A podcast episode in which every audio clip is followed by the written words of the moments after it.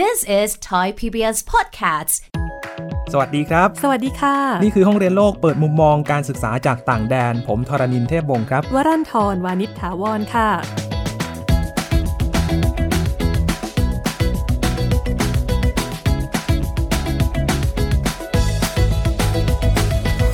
หลังจากที่คุณไว้มาบอกเล่าเรื่องราวการใช้ชีวิตการเรียนในญี่ปุ่นแล้วเลยอยากชวนคุณไว้มาอยู่ต่อกับเราครับ ก็ยังมีอีกหลายคนนะคะ ที่อยากจะมาแชร์เรื่องราว จากสิ่งที่พวกเขาได้เจอในต่างประเทศ มาบอกเล่าผ่านห้องเรียนโลกค่ะ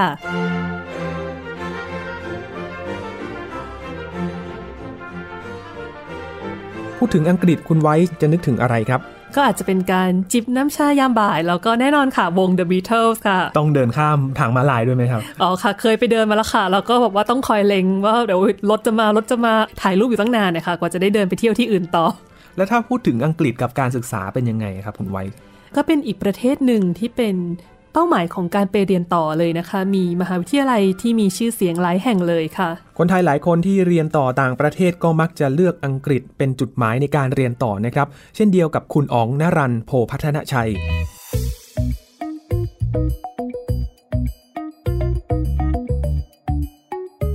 คุณอ๋องศึกษาทางด้านกฎหมายครับ เคยเรียนอยู่ที่ University College London หรือ UCL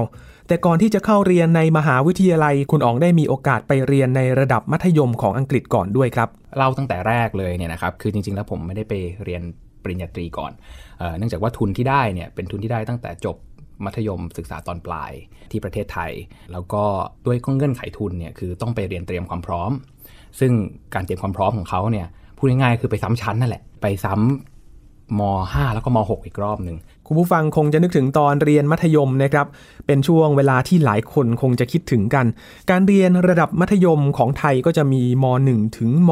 .6 เรียน 6 ปีนะครับ แล้วที่อังกฤษระบบการเรียนมัธยมเป็นยังไง ระบบการเรียนในระดับมัธยมที่อังกฤษหรือที่เขาเรียกว่า secondary education เนี่ยมันต่างจากที่เมืองไทย เพราะว่าที่อังกฤษเนี่ยเขาแบ่งวิธีการเรียนระดับมัธยมเนี่ย เป็นทั้งหมด 7 ปี ทั้งหมดรวมตั้งแต่ประถมกับมัธยมรวมกันเนี่ย13 ปี โดยที่ผมเนี่ยไปเรียนปีที่ 12 แล้วก็ปีที่ 13 ซึ่งเขาเรียกว่า lower six แล้วก็ upper six โดยที่จริง ๆ แล้วเนี่ยก็แล้วแต่แล้วแต่ว่าคนไทยที่ไปเรียนเนี่ยจะไปเรียนสาขาไหน ส่วนใหญ่ถ้าจะไปเรียนวิทยาศาสตร์ เนื่องจากประเทศไทยเนี่ยมีการสอนวิทยาศาสตร์ที่เข้มข้นมาก เขาก็จะให้ไปเรียนแค่ปีเดียว ก็คือไป upper six เลย six ที่ว่านี่คือ S I X T H ที่แปลว่าที่ 6 เนี่ยแหละฮะ ส่วนถ้าใครไปเรียนด้านสายสังคมศาสตร์ เช่นกฎหมาย หรือว่าการเมืองอรัฐศาสตร์นิติศาสตร์พวกนี้นะครับ ก็จะต้องไปเรียนซ้ำทั้ง 2 ปี เพราะเขายังไม่ค่อยมั่นใจว่าภาษาเราจะพร้อมที่จะเข้าไปเรียนปริญญาตรีหรือเปล่า ซึ่งตอนที่ผมไปตอนแรกเนี่ยก็อยู่ในความดูแลของสำนักงานผู้ดูแลนักเรียนไทยที่อังกฤษ ซึ่งขึ้นตรงกับขึ้นตรงกับสำนักงานกอพที่ประเทศไทยเรานะครับทุนของผมเนี่ยเป็นทุนของรัฐบาล ทุนกอพอย่างที่เรารู้จักกันนะครับ โดยที่มีสังกัดตั้งแต่ต้นเลย เป็นพวกเหมือนเหมือนนักร้องมีค่ายมีสังกัดนะฮะอยู่ภายใต้สังกัดกอพอแต่ตามความต้องการของสำนักงานคณะกรรมการกฤษฎีกา ซึ่งตอนนั้นเนี่ยตอนที่สอบทุนก็มีความงงว่าสำนักงานกฤษฎีกาคืออะไร แต่ก็ไม่เป็นไร ก็คือไปถึงนู่นปุ๊บเขาก็บอกว่าอย่าเพิ่งสนใจว่ากฎหมายคืออะไรไปเรียนก่อน ก็ไปเรียนอย่างที่ผมเล่าให้ฟังไปเรียน2 2ปี เป็นมัธยมทั้ง 2 ปี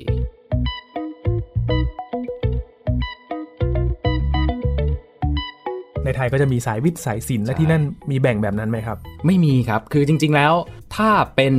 ต่ำกว่า upper six หรือ lower six หรือ A level เนี่ยนะเขาจะให้เรียนมีวิชาบังคับ ถ้าเกิดเป็นอย่างเช่นมต้น หรือว่าประถมของอังกฤษเนี่ยเขาก็จะมีวิชาบังคับว่าต้องเรียนถ้าไม่เรียนเนี่ยสอบจบแล้วผ่านขึ้นไปเรียนระดับสูงไม่ได้ แต่พอไปถึงระดับที่เรียกว่ามปลายหรือ upper six แล้วก็ lower six เนี่ย เป็นอิสระภาพของนักเรียน อยากจะเรียนอะไรก็ได้ คุณสมมุติว่าเรียนวิชาสายศิลป์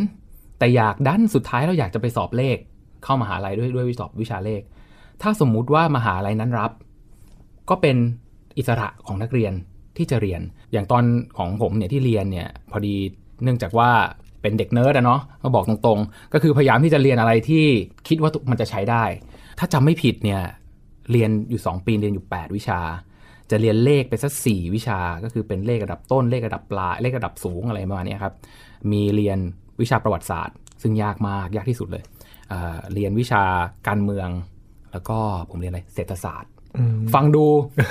ไม่เข้ากันเลยนะ ใช่แต่ดูแต่หนักแต่ทุกวิชาเลยใช่ครับแต่คือคือมันกลายเป็นว่า ถ้าเกิดมองกลับไปเนี่ย แล้วทราบว่าจะไม่มีโอกาสได้เรียนวิชาฟรีสไตล์หรือวิชาอิสรภาพอีกแล้วเนี่ย ถ้ากลับไปมองกลับไปได้ผมจะไปเรียนพวกศิลปะวัฒนธรรม ไปเรียนพวกสิ่งแวดล้อม ไปเรียนดนตรี คือจะไม่จะไม่หมกมุ่นอยู่กับวิชาการมากขนาดนี้ พอไปสอบแล้วจริง ๆ แล้วก็ไม่ได้มีบังคับต้องไปเรียนตัวไหนมาก่อนใช่ไหมครับ ไม่เลยครับ คืออย่างถ้าเรียนกฎหมายที่อังกฤษเนี่ยเขาบอกเลยว่าไปเรียนอย่างอย่างที่ผมเล่าให้ฟังว่าตรงเนี้ยเขาเรียก A level ทั้ง 2 ปีรวมกันเขาเรียก A level เขาบอก A level เอาแค่ 4 ตัว เอาอะไรก็ได้ เอามา 4 ตัว แล้วเขาสัมภาษณ์เองครับดูว่าเหมาะหรือเปล่า ไปดูกัน ในการทดสอบอีกทีหนึ่งใช่คืออย่างอย่างกฎหมายเนี่ยตอนเอ่อถ้าเกิดเป็นถ้าเป็นของมหาลัยชั้นนำของอังกฤษนะครับเขาก็จะมีวิธีการคัดเพิ่มขึ้นมาเขาเรียกว่า LSAT LSAT ก็เหมือนกับการสอบวัดทักษะ การใช้ตรรกะการใช้แนวความคิดการใช้หลักเหตุผล ซึ่งเขาเชื่อว่าจะสำคัญในการไปเรียนกฎหมายครับเขาแทบจะขอดูแค่ว่าถ้าเกิด A level เนี่ยคือมัธยมเนี่ย เรียนมา4ตัวได้ A กับ B คือได้พูดง่ายๆคือภาษาไทยคือ 4 กับ3อะครับนะฮะได้เกรด4เกรด3มาปุ๊บเนี่ยเขาก็ถือว่าโอเค เขามาดูไอ้ตรงที่เป็นข้อสอบทักษะทางด้านความคิดมากกว่า ข้อสอบทักษะนี้คือมหาวิทยาลัยก็จะจัดสอบเองหรือว่าก็เป็นข้อสอบกลางที่ทุกคนมีสิทธิ์ไปสมัครสอบได้ค่ะเป็นข้อสอบกลางครับ แต่ว่าความต่างคำว่าข้อสอบกลางเนี่ยคนไทยอาจจะเข้าใจว่ารัฐเป็นคนจัด แต่ว่าที่อังกฤษไม่ใช่ LSAT เนี่ยมันเป็นคอนโซเชียมคอนโซเชียมก็คือเป็นความร่วมมือระหว่างมหาลัยที่ใช้ที่อยากจะใช้ข้อสอบอันนี้อืมเขาจัดกันเองครับโดยเขาไปตั้งเป็นแค่กับองค์กรหรือบริษัทขึ้นมา แล้วก็ออกข้อสอบเออโดยที่มหาลัยทุกมหาลัยเนี่ยมีสามารถใส่ความเห็นใส่ข้อสอบที่ตัวเองอยากจะได้เข้าไป พูดง่ายๆคือช่วยกันออกแบบตัวข้อสอบ ตกลงข้อสอบร่วมกัน ใช่ถูกต้อง แล้วใครที่อยากที่นักเรียนคนไหนที่อยากจะสมัครเข้าสอบมหาลัยพวกนี้เนี่ย ซึ่งตอนที่พี่ไปเนี่ยมันมีประมาณสักสิบที่ แต่ตอนนี้รู้สึกจะขยายเป็นประมาณสัก 20 แล้วพี่พี่ไม่แน่ใจไม่ได้ติดตามทางอังกฤษมามาค่อนข้างนาน แต่ว่าอย่างหนึ่งที่เขาบอกเลยที่น่ารักมากของข้อสอบ LSAT ที่ชอบมากเลยก็คือเขาบอกไม่ต้องอ่านหนังสือสอบหืมเพราะไม่มีอะไรให้อ่าน ไม่มีอะไรให้อ่าน ใช่อ๋อเขาบอกว่าอ่านไปก็เสียเวลาเปล่า ข้อสอบที่เราเห็นเนี่ยก็เป็นทดสอบเรื่องของความคิดของเราว่าเป็นยังไง ใช่ตักซึ่งกะชาวปัญญา ถูกต้อง ซึ่งถ้าเกิดมองกลับไปอีกอันหนึงก็คือว่าถ้าเกิดถึงอายุ 18 ยังไม่มีตักกะก็ไม่ทันแล้วพูดง่ายๆสายไปแล้วสายไปแล้วนั่นเองนะคะถูกต้องคือคงไปเรียนอย่างอื่นน่าจะดีกว่าครับแต่ว่าคือพอเข้าไปทำข้อสอบเนี่ย คือพี่เป็นปีแรกเลยที่เขาใช้ LSAT อืม จะบอกว่าโชคดีก็คืออย่างที่บอกก็คือว่ามันอ่านไม่ได้จริงๆ เพราะมันไม่มีอะไรให้อ่านเลยเขาไม่มีแนวข้อสอบไม่มีอะไรออกมาให้อ่านทั้งไม่สิ้นมีข้อสอบเก่าให้ดูไม่มีด้วข้อยสอบเก่าให้ดูด้วยใช่อืมจะว่าโชคร้ายก็ได้เพราะว่าจริง ๆ แล้วหลังจากนั้นมาเนี่ยเขาก็เริ่มมีการติว แต่ละโรงเรียนเนี่ยเขาก็ไปจับทางแล้วก็เริ่มติวกันแต่ตอนพี่เนี่ยไม่มีการติวไม่มีข้อสอบไม่มีอะไรทั้งสิ้นเรียกว่าเป็นรุ่นลองสนามเลยเพราะไม่มีใครรู้ว่าข้อสอบจะออกมายังไงครับโรงเรียนก็ติวไม่ถูกเหมือนกัน ถูกมันเป็นอะไรที่ จริง ๆ แล้วไม่กดดันเลยตอนนั้น เพราะว่าก็ไม่รู้ว่า stan- standard มาตรฐานเขาคืออะไรเนาะไม่รู้ว่าเท่าไหร่ถึงจะผ่านอะไรเงี้ยถ้าพี่ถ้าพี่จำไม่ผิดเนี่ยตอนนั้น มันเต็ม 30ใน LNAT เนี่ยถ้าเกิดจะเข้ามหาลัย top 1ถึง5ของที่อังกฤษเนี่ยต้องได้ตอนนั้นไม่รู้ด้วยว่าต้องได้เท่าไหร่ แต่ว่าพอพอข้อสอบกันเสร็จหมดแล้วเนี่ยซึ่งต้องได้ 17 หรือ 16 ขึ้นไปอืมอย่างน้อยก็เกินครึ่ง เกินครึ่งไปอืมพี่ได้ 18 เกือบตกคือแล้วแต่ว่า average เนี่ยก็คือค่าเฉลี่ยของทุกคนที่สอบที่ติดเนี่ยประมาณ 18 19อ๋ออแล้วคนที่ได้ท็อปจริงๆเนี่ยรู้สึกจะสูงแค่ 23เองครับแสดงว่าก็มาคือตรเป็นฐานตักกะและชาวปัญญา ด้วยความที่เป็นข้อสอบรุ่นแรกอ่าก็เลยเกณฑ์อาจจะประมาณนั้น ตีความได้สองแบบ แบบที่น้องจีนบอกก็คือว่ามันเป็นข้อสอบรุ่นแรก หรือแบบที่น้องไวส์บอกก็ได้ว่า แปลว่าคนอังกฤษไม่มีตักตักกะหรือไม่มีความใช้เหตุผลใดๆทั้งสิ้นอะก็อะไม่ได้จะหมายความอย่างนั้นค่ะคือแค่หมายความว่าในบางครั้งเนี่ยค่ะ ตอนแรกที่ผู้จัดสอบเนี่ยอ่าจัดสอบก็ยังไม่รู้ว่าควรจะวัดแบบไหน วัดยังไงใช้อะไรใช่เป็นตัวชี้วัดถูกเขาก็เองอาจจะยังไม่แน่ใจว่าควรจะกำหนดกะเกณฑ์ยังไงด้ถูวกยต้องถูกต้องนึกถึงการสอบบ้านเราที่ รุ่นแรกๆนี่ผมก็เป็น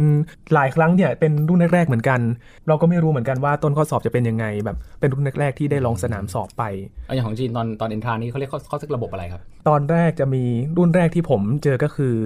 เจ็ดวิชาสามัญที่เริ่มที่จะปัจจุบันก็จะเป็นข้อสอบกลาง ตอนแรกไม่รู้เลยว่ามีแนวข้อสอบเป็นยังไง พอไปเจอยากเหมือนกันครับอืมคะแนนก็อ่าแล้วนี่เขาเรียกไม่พูดถึเขางเรียกเขาเรียกว่าอะไรอะไอตอนตอนตอนตอนที่เราแอ อะไรนะ A net admission เรียก admission แล้ว ของผมจะเป็น get pad แกดแพดแล้วตอนตอนของไว้อะรุ่นแรกค่ะ แกดเชื่อมโยงค่ะ ไม่มีใครรู้ว่าข้อสอบจะเป็นยังไง เชื่อมโยงคืออะไร มีบทความมาให้ เอ๊ะ แล้วอันนี้เชื่อมอันนี้เป็นเหตุให้เกิดอันนี้ คือเป็นรุ่นที่ไม่มีติวเหมือนกันค่ะจนกระทั่งรุ่นต่อมาเนี่ย พอเขารู้ว่าแกดเป็นการเชื่อมโยง คุณต้องหาจับคู่ให้ได้กี่คู่ อันนั้นก็เริ่มมีติวขึ้นมาบ้าง แต่ครั้งแรกที่ไปสอบแกดนี่คืออืมนี่มันอะไรกัน คือพี่อยากจะบอกว่าพี่เป็นรุ่นรองสุดท้ายที่เป็นข้อสอบ entrance อืมเคยได้ยินไหมข้อสอบ entrance เคยได้ยิน อาจจะเป็นช่องว่างระหว่างวัยคือพี่จำได้เลยว่าก่อนปีพี่ 2 ปีเนี่ยเขาเป็นเอ็นครั้งเดียว แล้วก็จบเลย คือวันนั้นใครป่วย 6 ปีที่ผ่านมาศูนย์เปล่าศูนย์เปล่าเลยต้องคุณไปสู้ใหม่ปีหน้าสู้ใหม่ปีหน้าถูกต้อง แล้วแล้วเขาก็มีความรู้สึกว่าเฮ้ยมันโหดร้ายกับเด็กมากเขาก็เลยเปลี่ยนมาเป็นสอบสองครั้ง ครับครั้งแรกตุลาครั้งที่ 2 มีนาอืมใช่ไหม ก็ดีขึ้นมานิดนึงก็คือว่า มันคงไม่มีใครป่วยสองรอบ ช่วงเวลาที่จะต้องสอบทั้งสองรอบ ซึ่งพี่ว่าส่วนตัวนะ คือพี่มีความรู้สึกว่ามันเป็นคอม p r o m i s e ที่ดีที่สุดอะคือเข้าใจง่ายสำหรับเด็ก คุณก็ไปสอบ แล้วก็จบ แต่ก็มีโอกาสให้ลองสองรอบ แต่เท่าที่พี่เข้าใจเนี่ยคือหลังจากปีรุ่นน้องพี่ไปรุ่นหนึ่งเนี่ย จะเริ่มมีที่เขาเรียกว่า a n e t o n e t อะไรสักอย่างเข้าอ่ามาใช่ใช่เป็นรุ่นก่อนไว้อีก แล้วหลังจากนั้นก็จะเปลี่ยนทุกปีเลยเป็นใช่ไหมครับแกดแพทอ่า แล้วก็อะไรนะเชื่อมโยงอะไรของแกดว่าการเชื่อมโยงกัดเชื่อมโยงใช่แล้วก็มีวิธีการช่างเกณฑ์โอเน็ตเท่านี้ เกรดเฉลี่ยเท่านี้ครับแล้วก็จะเปลี่ยนไปเรื่อยๆ สุดแท้แต่ว่าปีนั้น กฎเกณฑ์ผู้กำหนดกฎจะตัดสินใจออกว่ายังไง ปัจจุบันก็เป็น TCAS ครับ ระบบการ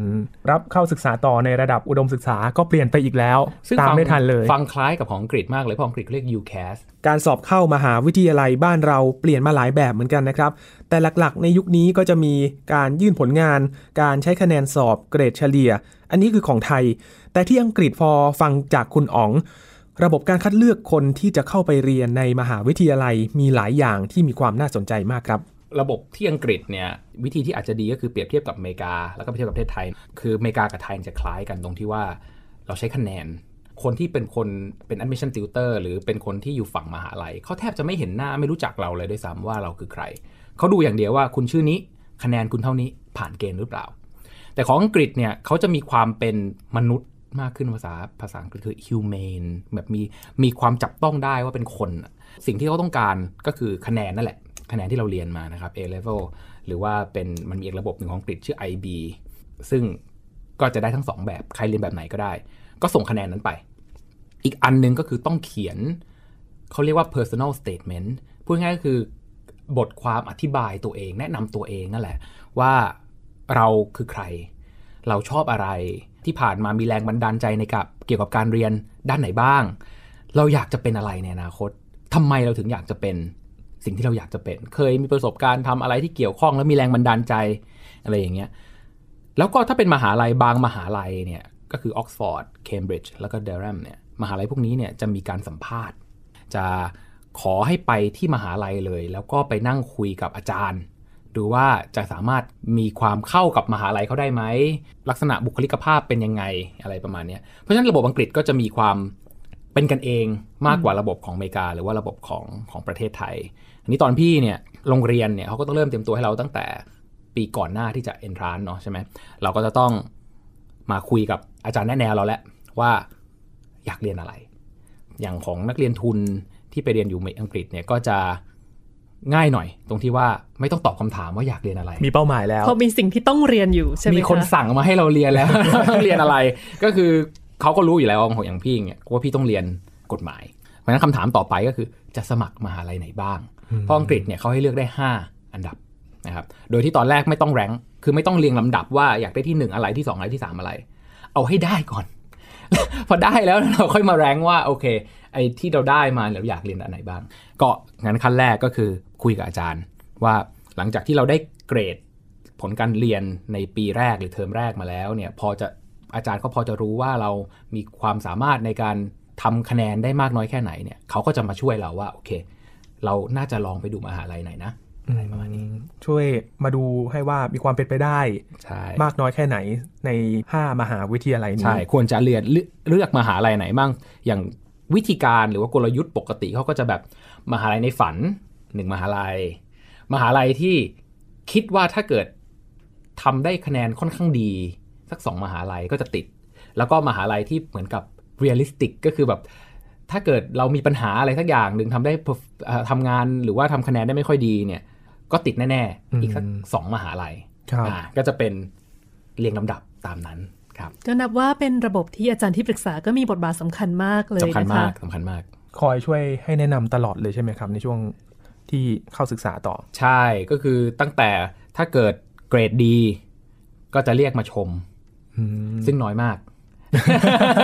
ถ้าเกรดถ้าเกรดไม่ดี เขาก็จะเรียกมาแล้ว โอเค ถ้าเกิด ครั้งหนึ่งเกรดไม่ดีจะส่งจดหมายไปแจ้งผู้ปกครองนะ อย่างของพี่เนี่ยเขาก็จะไม่แจ้งผู้ปกครองเท่านั้น เขาแจ้งรัฐบาลด้วย เพราะว่าอะไรเพราะว่าเป็นนักเรียนทุนถูกไหมฮะจดหมายก็จะมาถึงที่กอพอไม่พอไปถึงต้นสังกัดด้วยเพราะมีต้นสังกัดก็จะไปถึงกฤษฎีกา แต่ตอนนั้นเนี่ยไม่ได้คิดอะไรมาก เพราะว่าต้องบอกตรงๆว่า เราเหมือนไปเรียนซ้ำชั้น เพราะฉะนั้นเนี่ยวิชาที่เรียนก็จะเป็นสิ่งที่มักจะรู้อยู่แล้ว วิชาเลขเนี่ยคือจริงๆ แล้วเป็นคนที่ไม่ได้เก่งเลขอะไรขนาดนั้นหรอกก็พอไปได้ แต่พอไปถึงนู่นกลายเป็นเหมือนกับเทพเจ้าที่ทุกคนต้องมาขอลอกกันบ้านโอ้เพราะว่าเราเรียนไปแล้วไงครับแต่เพื่อนๆที่เป็นฝรั่งเนี่ยเขาไม่เคยเรียนมาก่อน เพราะฉะนั้นคะแนนเราก็จะค่อนข้างดี วิชาที่ต้องอ่านมากหน่อยก็จะเป็นวิชาสายสังคม อย่างเช่น พวกอย่างที่พี่เล่าให้ฟังว่าประวัติศาสตร์ หรือว่ารัฐศาสตร์ หรือว่าเศรษฐศาสตร์ พวกนี้เนี่ยทางฝั่งอังกฤษเนี่ยเขาจะเข้มข้นกว่าเรา แต่เรื่องเลขเลขกับวิทยาศาสตร์เนี่ยไม่ต้องพูดถึงเลย ประเทศไทยนี่ไม่น้อยหน้ากว่าใคร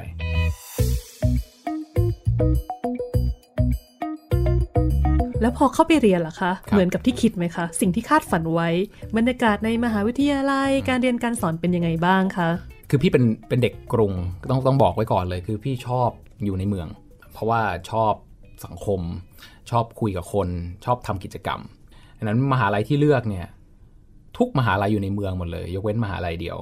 ก็ได้มหาลัยตามที่ ตอนนั้นอยากจะเรียนก็คือที่ UCL University College London นะครับ ซึ่งตอนนั้นยังเป็นส่วนหนึ่งของมหาลัยลอนดอนอยู่ แต่ตอนนี้เขาเป็นเอกราชและเขาแยกออกมาเป็นเป็นเอกเทศ ตอนนั้นยังไม่รู้หรอกว่ามหาลัยที่อังกฤษเขาเรียนกันยังไงเขาสอนกันยังไง ก็เข้าไปแบบไม่มีความคาดหมายอะไรเลย ก็ซึ่งคือไม่ได้คาดหวังอะไรไว้ถูกว่าจะต้องเป็นอย่างนู้นอย่างนี้ ซึ่งจริง ๆ แล้วถ้าเกิดจะให้คุยกับน้องๆ คือ การไม่มีความคาดหวังเนี่ยจริง ๆ แล้วเป็นพรนันประเสริฐนะส่วนใหญ่เนี่ยเวลาเราคาดหวังอะไรสักอย่างไม่ว่าจะเป็นเรื่องเรียนหรือเรื่องความรักเนี่ย มันมักจะผิดหวัง เพราะว่ามันมีอยู่อย่างเดียวคือเราได้ตามหวังหรือเราไม่ได้ตามหวังมันอยู่แค่นี้แหละ นั้นเวลาทำอะไรในยส่วนตัวพี่จะไม่ค่อยหวังอะไรเท่าไหร่หรอกพี่จะทำให้ดีที่สุด แล้วก็ภาษาอังกฤษเรียก hope for the best อะก็ไม่แต่ก็ไม่ต้องไปสนใจว่ามันจะเกิดอะไรขึ้น ตอนนั้นเข้าไปมหาลัยก็ไม่ได้หวังอะไรเลย รู้อย่างเดียวว่าโอเค เราได้เข้ามาอยู่ในลอนดอนนะเดี๋ยวเราจะทำนู่นทำนี่ทำกิจกรรม เราจะมีเพื่อนให้เยอะที่สุด เราใครให้เราทำอะไรเราก็จะทำตอนเข้าไปเรียนใหม่ๆ ก็ได้รู้ว่าที่อังกฤษเนี่ยเขามีหลักวิธีการสอนเนี่ยซึ่งถ้าเกิดใครที่ฟังอยู่แล้วเคยอยู่ในโรงเรียนเมื่อสัก 20 ปีที่แล้ว จะเคยได้ยินคำว่า child center ในประเทศไทยเออมีช่วงหนึ่งเคยได้ยิที่นไหมช่วงช่วงประถมที่ทุกคนก็จะแบบว่าเราจะเปลี่ยนระบบการเรียนการสอนที่ไทยให้เป็นแบบ child center ต้องมีเด็กเป็นศูนย์กลางอ่าตอนช่วงประถมต้นถ้าเกิดใช่เป็นช่วงรุ่นของวัยนะคะอ่าซึ่งตอนตอนนั้นน่ะพี่อยู่ประมาณมสาม โหจำได้พี่จำชื่อของปลัดกระทรวงศึกษาออกเลยแต่ขอไม่เอ่ยนามแล้วกัน ว่าคนคือปลัดกระทรวงศึกษาคนไหนที่ออกมาบอกว่าเราจะเปลี่ยนวิธีการเรียนการสอนในประเทศไทยให้เป็นแบบ child center แล้วสุดท้ายในประเทศไทยก็ไม่เข้าใจว่าคำว่า child center คืออะไร เป็นครั้งแรกที่พี่เข้าใจว่าคำว่านักเรียนเป็นศูนย์กลางเนี่ยมันคืออะไร ก็คือตอนที่ไปเรียนมหาลัยในอังกฤษนี่แหละอังกฤษเนี่ยเนื่องจากว่าเขาเรียนมัธยมไป13 ปีอย่างที่เล่าให้ฟังใช่ไหมครับเพราะฉะนั้นเนี่ยปริญญาตรีเขาเหลือแค่ 3 ปีอืม เพราะว่าเขาเรียนปีหนึ่งปีอีกเพิ่มไปอีกปีหนึ่งตอนตอนมัธยมไปแล้ว ไอ้สามปีที่เรียนที่อังกฤษเนี่ยเป็น3ปีที่อ่านหนังสือเอง เข้าใจเอง แล้วก็มโนไปเองเยอะที่สุดตั้งแต่เคยเรียนมามโนไปเองด้วยเหรอครับพี่ว่ามโนเยอะมากเลยแหละ เพราะว่าเพราะว่าหน้าที่ของอาจารย์เนี่ยเวลาเขาเข้ามาเรียนเขาเข้ามาสอนเราเนี่ยคือเขามาหน้าที่มาบอกว่า ในเรื่องนี้คุณต้องรู้อะไรบ้าง แล้วเขาก็จะพอยต์ไปว่าโอเค พี่พี่เรียนกฎหมายอะเนาะมี พรบอะพูดตามเป็นภาษาไทยจะได้เข้าใจง่าย มีพรบหรือภาษาอังกฤษก็มี act อะไรที่คุณต้องไปอ่าน มีคดีหรือมีเคสอะไรที่คุณต้องไปอ่าน ไปอ่านมาแล้วเดี๋ยวเรามาเวิร์กช็อปกันเวิร์กช็อปก็คือถ้าระบบอังกฤษเนี่ยเขาก็จะมีห้องเลคเชอร์ใหญ่เรียกเรียกว่าเลคเชอร์แล้วก็มีห้องเลคเชอร์เล็ก ที่เรียกว่า seminar หรือว่า tutorial ซึ่งระบบ seminar หรือ tutorial เนี่ยมันคือระบบที่ให้นักเรียนเนี่ยไปอ่านหนังสือจากที่อาจารย์ไกด์ในห้องเลคเชอร์ใหญ่มาก่อน แล้วมาถามคำถาม ในห้อง tutorial หรือเล็กหรือหรือว่าหรือว่าห้องเอ่อ seminar เล็ก ซึ่งห้องใหญ่เนี่ยก็จะมีนักเรียนประมาณ 150ถึง200คนก็คือทั้งทั้งชั้นนะครับของพี่ชั้นชั้นหนึ่งมีประมาณ 200 คน แต่ว่าในตัว tutorial เขาจะแบ่งเป็นห้องละแค่ 10 คน เพราะฉะนั้นเนี่ยในทฤษฎีแล้วเนี่ยคุณควรจะไปอ่านหนังสือ หลังจากที่คุณเรียนในห้อง เพื่อที่จะมาตอบคำถามหรือมาถามคำถามอาจารย์ในทิวทอเรียล นี่คือหลักการเรียนของอังกฤษกับว่าต้องเตรียมความพร้อมไปก่อน เพราะว่าถ้าไม่อ่านเข้าไปอาจจะไม่รู้เรื่องได้ อันนั้นคือคีย์อืมถูกต้องอ่านเข้าไปก่อน แล้วอาจารย์ก็จะไล่ถามทีละคนทีละคนหรือว่าเราต้องเป็นคนถามอาจารย์ค่ะว่าอะไร คือ point ของเคสนี้ของคดีนี้ถ้าเราไม่เข้าใจ อันนี้จริงๆ แล้วเดี๋ยวจะเชื่อมโยงไปตอนพูดถึงอเมริกานะครับ แต่ว่าอังกฤษเนี่ยจานไม่ถามจานจะไม่มีทางมาจะจะไม่มาไม่มีมาจิกหรือจี้เป็นลายตัวลายคน อาจารย์เขาจะถามเหมือนกับ เหมือนกับสมมตินึกภาพอาจารย์เขาอยู่ในหน้าห้อง แล้วเราแล้วเรายืนอยู่เอ่อเรานั่งอยู่ที่ที่ที่โต๊ะเรา เหมือนอาจารย์เขาไม่ได้คุยกับเราอะเหมือนเขาคุยกับอากาศ หรือเขามี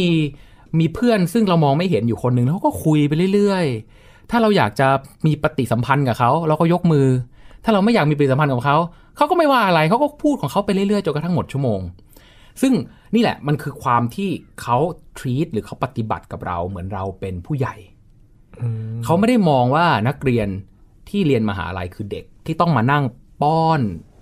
เปิดกรอกปากเอาความรู้กรอกปากเขาไม่คิดอย่างนั้นเลย เขาคิดว่าคุณควรจะมีความรับผิดชอบในตัวเอง ไปอ่านหนังสือมาได้เอง วันก่อนหน้านั้นคุณจะไปทำอะไรจะปาร์ตี้ถึงตีหนึ่งตีสองหรือจะกินข้าวกับเพื่อนหรือไปทำกิจกรรม จะไปเล่นฟุตบอล จะไปไว่ายน้ำอาจารย์เขาไม่สนใจเขาสนใจอย่างเดียวว่า คุณมาถึงห้องแล้ว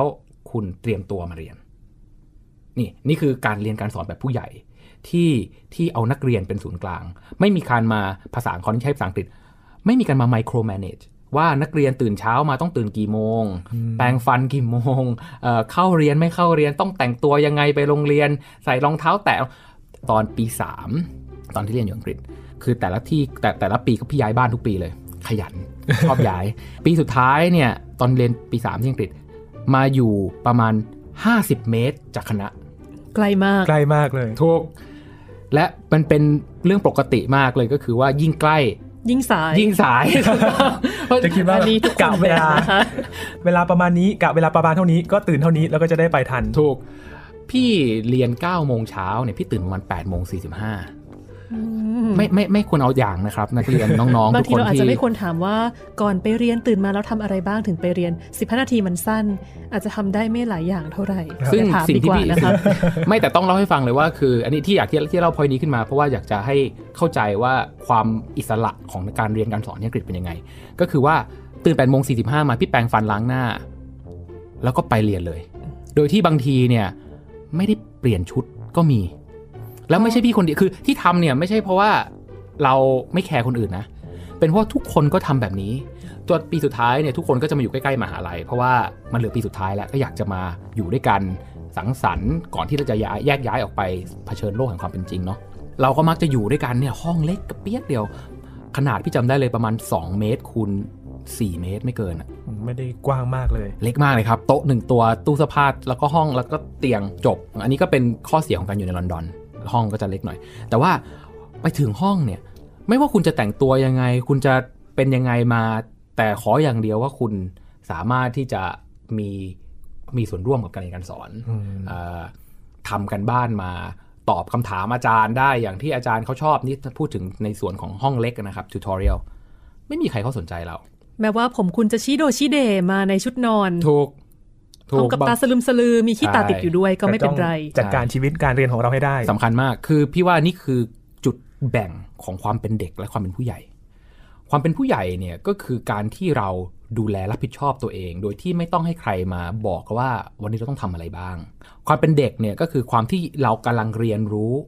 เพื่อที่จะรับผิดชอบตัวเองอันนี้วิธีการเรียนรู้เนี่ยก็ต้องมีผู้ใหญ่มานั่งตั้งสร้างกรอบให้เราถูกไหมฮะ นี้เนี่ยเพราะฉะนั้นเนี่ยถ้าเกิดก่อนที่จะเข้ามาหาลัยเนี่ยโรงเรียนหรือว่าผู้ปกครอง พ่อคุณพ่อคุณแม่มีกรอบให้นักเรียนให้เด็กให้ลูกให้หลานเนี่ยพี่ว่าเป็นเรื่องที่ถูก แต่พอเข้ามาหาลัยแล้วเนี่ยมหาลัยเนี่ยมันเป็นจุดหรือว่าเป็นแหล่งให้นักเรียนเนี่ยได้รับจินตนาการ สร้างแรงบันดาลใจค้นหาตัวเอง เรื่องนี้สำคัญมาก ที่ที่อยากจะให้น้องๆ ที่กำลังจะเข้ามหาลัยหรืออยู่ในอยู่ในมหาลัยเรียนปริญญาตรีอยู่ในปัจจุบันนี้เนี่ยพยายามค้นหาตัวเองให้เจอตอนอยู่มหาลัย มันเป็นเหมือนกับสนามจำลองชีวิตจริง ถ้ายังค้นหาไม่เจอในตอนที่อยู่มหาลัยเนี่ย เรายังมีเวลาค้นหาในชีวิตจริงอีกเยอะ แต่อาจจะแพงบทเรียนที่ได้เนี่ยอาจจะมีราคาแพง เราอาจจะจะต้องเจ็บตัวเยอะกว่าตอนอยู่มหาลัยในการลองผิดลองถูก เพราะฉะนั้นเนี่ยมหาลัยเป็นช่วงเวลา 3 หรือ 4 ปีที่ดีที่สุด ที่จะรู้จักว่าเราชอบอะไร เราอยากจะเป็นอะไร และชีวิตนี้เราอยากจะทำเพื่อใคร สิ่งหนึ่งที่ได้จากการคุยกับคุณอ๋องก็คือการไม่คาดหวัง ในที่นี้ไม่ได้หมายความว่าจะไม่ตั้งเป้าหมายอะไรเลยนะครับ แต่บางทีเราอาจจะคาดหวังกับบางเรื่องมากจนเกินไป กลายเป็นว่ากังวลคิดมากไปแทน เพราะว่าความคาดหวังเนี่ยเป็นสาเหตุของความผิดหวัง ถ้าเกิดเราไม่คาดหวังเราก็น่าจะใช้ชีวิตได้อย่างมีความสุข และได้ใช้ชีวิตได้อย่างเต็มที่นะคะ อีกเรื่องคือทบทวนตัวเองอยู่ตลอดเวลาว่าสิ่งที่เรากำลังทำอยู่ ตอนที่เรากำลังเรียนอยู่นั้น จะเอาไปทำอะไรจะเอาไปใช้อะไรต่อในอนาคตข้างหน้า เรายังคุยกับคุณอ๋องนรันโพพัฒนาชัยกันต่อนะครับ กับกิจกรรมในมหาวิทยาลัย ชีวิตประจำวันที่อังกฤษ และการเรียนที่สหรัฐอเมริกา ที่จะได้เห็นความแตกต่างของการศึกษาทั้งสองประเทศนี้นะครับว่าเป็นยังไง ยังมีอีกหลายมุมมองการศึกษาจากต่างแดนให้คุณได้ติดตามที่นี่ กับห้องเรียนโลก สวัสดีครับ สวัสดีค่ะ